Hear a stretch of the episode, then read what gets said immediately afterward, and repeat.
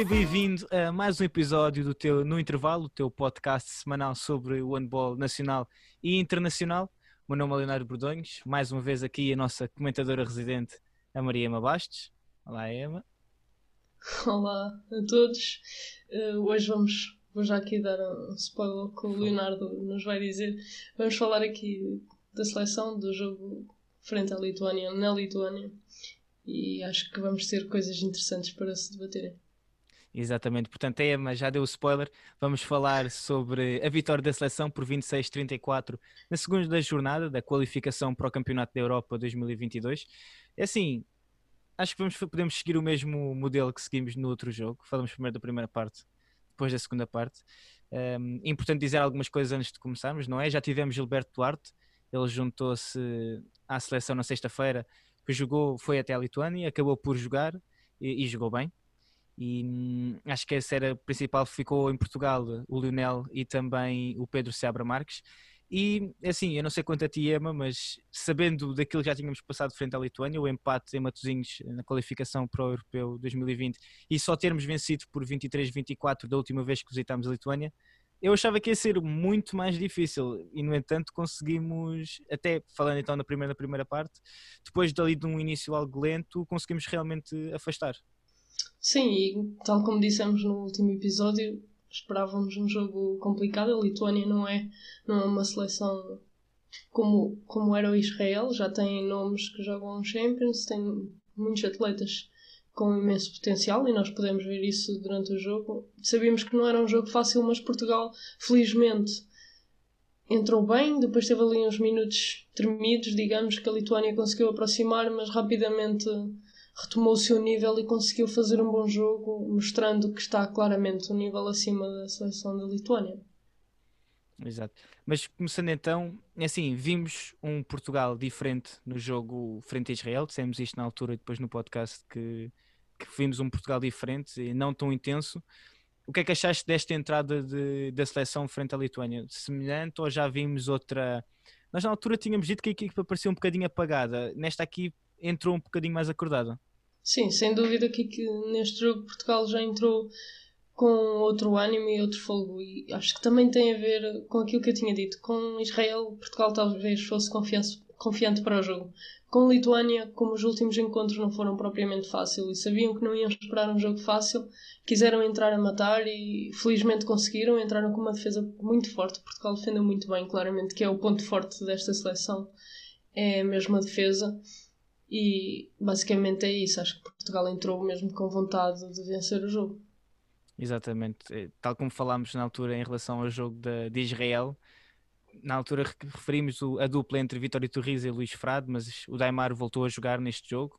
Uh, e achei interessante algo que os comentadores da RTP disseram na altura, que por acaso é verdade, mas muitas vezes não pensamos. O Daimaro, apesar do tamanho e do peso que tem, é um pivô que cada vez que há um contra-ataque está lá sempre, é dos primeiros a chegar para, para receber a bola e para finalizar. É algo que muitas vezes nem, nem o temos muito em conta, mas quando começamos a olhar com mais atenção, o Taimar estava sempre pronto.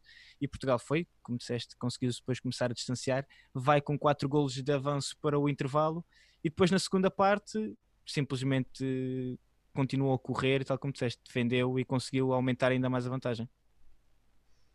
Sim, aproveito já que falaste no Daimar para, para o felicitar, porque ele com 33 anos e depois das das lesões e dos problemas que tem tido. Fisicamente continua a um nível muito alto e ele mostrou isso no jogo. Uh, conseguir ser uma peça fundamental na defesa e, como tu dizes, essas transições contra-ataques que ele faz tem muito a ver com as bolas que ele ganha ou que tem intervenção no, no roubo de bola e consegue sempre antecipar. Ele é um jogador muito inteligente a defender, consegue antecipar e por isso é que ele chega primeiro. Ele não chega primeiro por ser o mais rápido, mas por saber antecipar e saber ler bem o jogo. E todo mérito para ele, fiquei feliz de ver de volta porque acho que continua, apesar de fisicamente ele não estar no seu melhor, continua a ser eh, uma mais-valia para Portugal.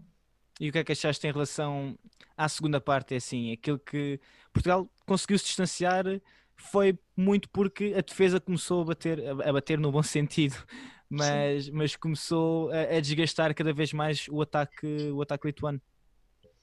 Sim, Portugal defendeu muito bem e conseguiu sair muitas vezes para o contra-ataque ou com transições rápidas conseguiu encontrar, encontrar muitas soluções de, de gol fácil, mas a defesa foi, foi o ponto forte. Portugal defendeu extremamente bem. Teve alguns momentos, que foi quando a Lituânia tentou, tentava voltar a entrar no jogo, pequenas desconcentrações, em que havia muito. A Lituânia jogou muito com o segundo pivô e os pivôs a correr nas costas e conseguiram ganhar muitos passos assim por falta de comunicação, talvez na defesa, apareceu até o próprio Malassinskas, o central, apareceu várias vezes nas costas aos 6 metros sem ninguém.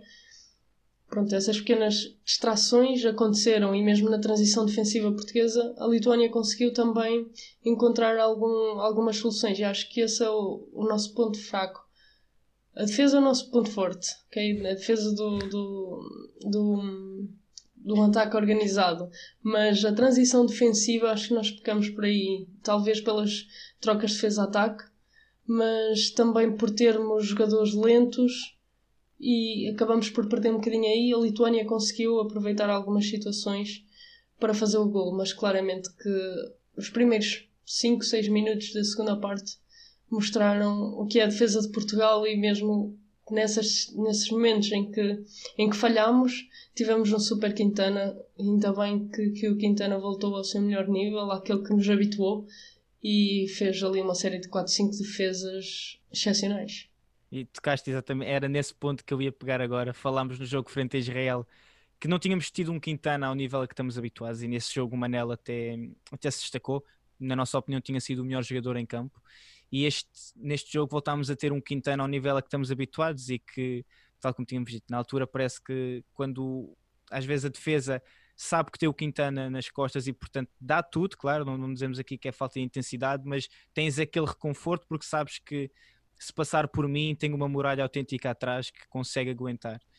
E na altura não estava a acontecer, depois quando o Manel entrou tínhamos dito que se calhar tinham, começavam a jogar com um pouco mais de atenção ou, ou dar um bocadinho mais porque sabiam que não tinham essa, essa muralha atrás. E neste jogo vimos um Quintana novamente que é assim, não é à toa que é dos melhores guarda-redes a nível europeu agora e ano após ano faz grandes épocas com, com Portugal e, e com o Porto. Tivemos Gilberto Duarte, Gilberto que não jogou frente a Israel e que é talvez o grande nome desta seleção. O que é que pareceu não só a exibição do Gilberto em si, mas também o impacto que teve um, na seleção? Achas que se mudou, mudou, mudou muito o tempo, a forma como Portugal jogou por ter Gilberto? Eu não diria que mudou a forma de Portugal jogar, mas sim a forma como a Lituânia defendeu, porque nós vimos aos 18 minutos quando o professor Paulo Pereira pede o timeout e é quando o Gilberto vai, vai atacar, que ele até então não tinha, não tinha atacado, a Lituânia começa logo com a defesa individual ao Gilberto. E claro que a defesa o Gilberto fez com que a defesa da Lituânia se preocupasse mais com ele. A atenção estava mais ali e Portugal conseguiu, consegue acabar por ter mais soluções. E o Gilberto, depois, com duas transições bastante largas, já conseguiu ficar livre e a fazer dois golos na primeira parte. E teve bem, e claro que é, é o jogador mais valioso, digamos assim, da nossa seleção. É o jogador português com mais, com mais nome lá fora e dar o mérito e acho que fazia fazia falta a esta seleção e tenho pena dele não ter estado presente no Euro. E tal como os comentadores disseram no jogo tenho a certeza que ele é o jogador que está com mais fome digamos assim, que chega ao Mundial para poder representar a sua nação numa grande competição. Foi pena o facto de não termos tido o Gilberto Duarte na altura no, no Europeu, teve a lesão do joelho que o impediu de, de participar nesse Europeu histórico para Portugal. E concordo, acho que é acho que não só o Gilberto, mas também todos queremos ver aquilo que a seleção pode ter e pode dar na máxima força, porque apesar de tudo aquilo que a seleção fez no, no europeu, e já dissemos isto várias vezes, uma exibição histórica no europeu, mas fica sempre aquela coisa, o que, o que teria acontecido caso o Gilberto tivesse, tivesse participado, porque apesar de tudo era um jogador que, tal como disseste, é talvez o jogador com mais nome europeu e, mundial uh, da seleção e fazia sempre a diferença, nem que fosse para as defesas terem mais atenção e tendo em conta também a velocidade e os jogadores rápidos que nós temos a jogar pela seleção, abre sempre muito mais espaço na defesa. Portanto, duas vitórias, dois jogos, uma diferença de nove golos na primeira, oito neste.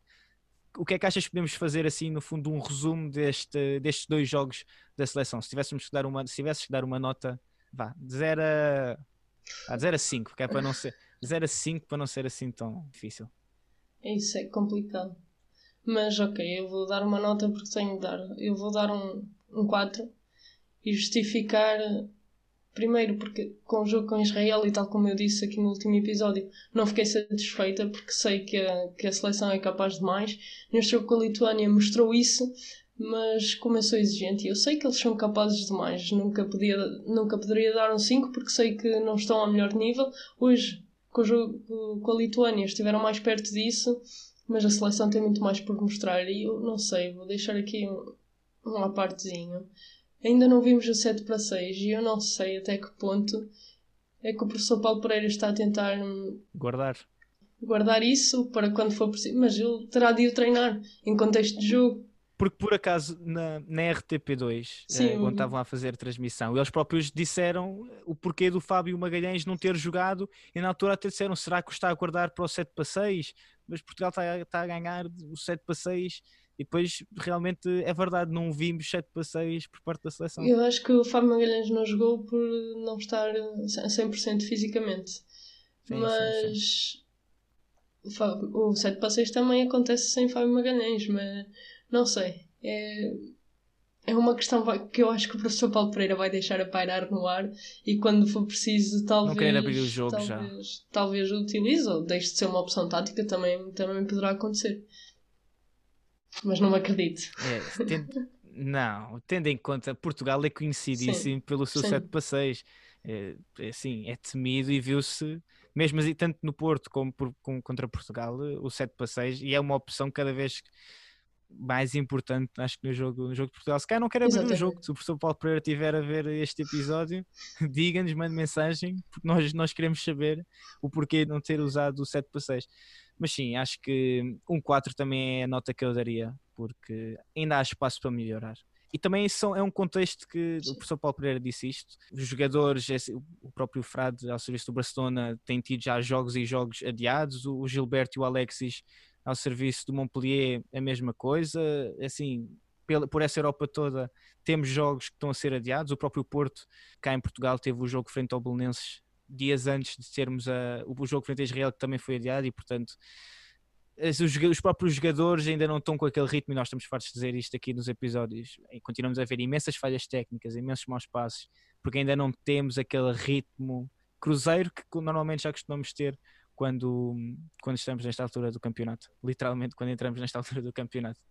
Uh, mas pronto, Portugal joga então dois, duas vitórias em dois jogos. Os próximos dois jogos vão ser no início de janeiro, dia 6 e dia 10, frente à Islândia. Segundo aquilo que aparece na HF, o primeiro jogo vai ser em Matosinhos, o segundo vai ser em Reykjavik, dias antes de Portugal partir para o Egito para disputar o Mundial 2021, que só por si já vai ser uma ocasião absolutamente espetacular. Infelizmente, não temos mais seleção assim neste contexto até lá, até esse dia 6 e até esse dia 10. Emma, achas que vai ficar aqui o professor Paulo Pereira já a pensar naquilo que pode inovar? Se quer, em vez de jogar com 7 para 6, inovar assim de outra coisa? Nós nem estamos à espera. Ah, eu tenho a certeza que o professor Paulo Pereira agora está focado no jogo contra a Islândia. No jogo, não, nos três jogos, porque, tal como tu disseste, os dois jogos de qualificação próximos que temos no início de janeiro são ambos com a Islândia e depois logo o primeiro jogo a abrir o Mundial também será um jogo com a Islândia, portanto vamos ver aí. Espero que sejamos o melhor dos três e que sejam um 3-0. Portanto, Portugal vai ter assim. Este foi o segundo episódio. Segundo? Não. Segundo? Terceiro? Sobre a seleção. Sobre a seleção. Um, dois, quatro, três. Digam, diz-nos nos comentários. Já são, pronto, foi mais um episódio sobre a seleção. Não nos podemos esquecer que também o campeonato começa já esta semana, ou recomeça. O Sporting vai enfrentar a São Joanense hoje, se estiveres a ver na terça-feira. No nosso caso, quando estamos a gravar, vai ser na terça-feira, portanto, daqui a dois dias. Eh, vai dar assim início a esta nova jornada do Campeonato Placar Handball 1. Esperemos que tudo corra bem, sabemos cada vez mais uh, o cerco está-se a apertar em relação à Covid-19 e, portanto, esperemos que o campeonato continue a funcionar, porque é tudo isso que nós queremos, mas também manter que é preciso termos cuidado e deixamos aqui os nossos desejos para que tenhas cuidado em, em, relação a isto, porque o que nós queremos é que isto passe o mais depressa possível para que tudo volte ao normal ou ao mais normal possível. Emma, queres deixar aqui a tua mensagem, já que me tiraste as palavras no início, agora Eu dou-te a oportunidade. Agora podias-me roubar tu. Não, mas eu sou um cavalheiro. Mas obrigada, obrigada, obrigada, Leonardo. Quero agradecer mais uma vez quem nos tem acompanhado e solicitar mais uma vez feedbacks e dizer se gostam mais de nos ouvir ou de nos ver. E subscrevam o nosso canal, sigam-nos nas nossas páginas e acompanhem-nos que nós vamos estar aqui sempre para vos trazer as novidades. Exatamente. Eu vou agora fazer. Eu nunca me senti tão youtuber, mas subscreve o canal, toca no sininho que é para saberes quando temos os episódios. E é exatamente isso. Dá-nos o teu... Eu ainda não recebi nenhum feedback. Vou continuar a bater nesta tecla até alguém me mandar mensagem Vais Vou continuar, continuar a até receber um feedback, mas manda-nos o teu feedback tanto para mim, para a Emma, para a 7 metros, no Facebook, no YouTube, no Twitter, no Instagram ou no TikTok, estamos presentes e portanto podes ver lá tudo aquilo que se passa, não só em Portugal, como também fora de Portugal, o handball internacional. Este é mais um episódio, o meu nome é Leonardo Bordões e até ao próximo.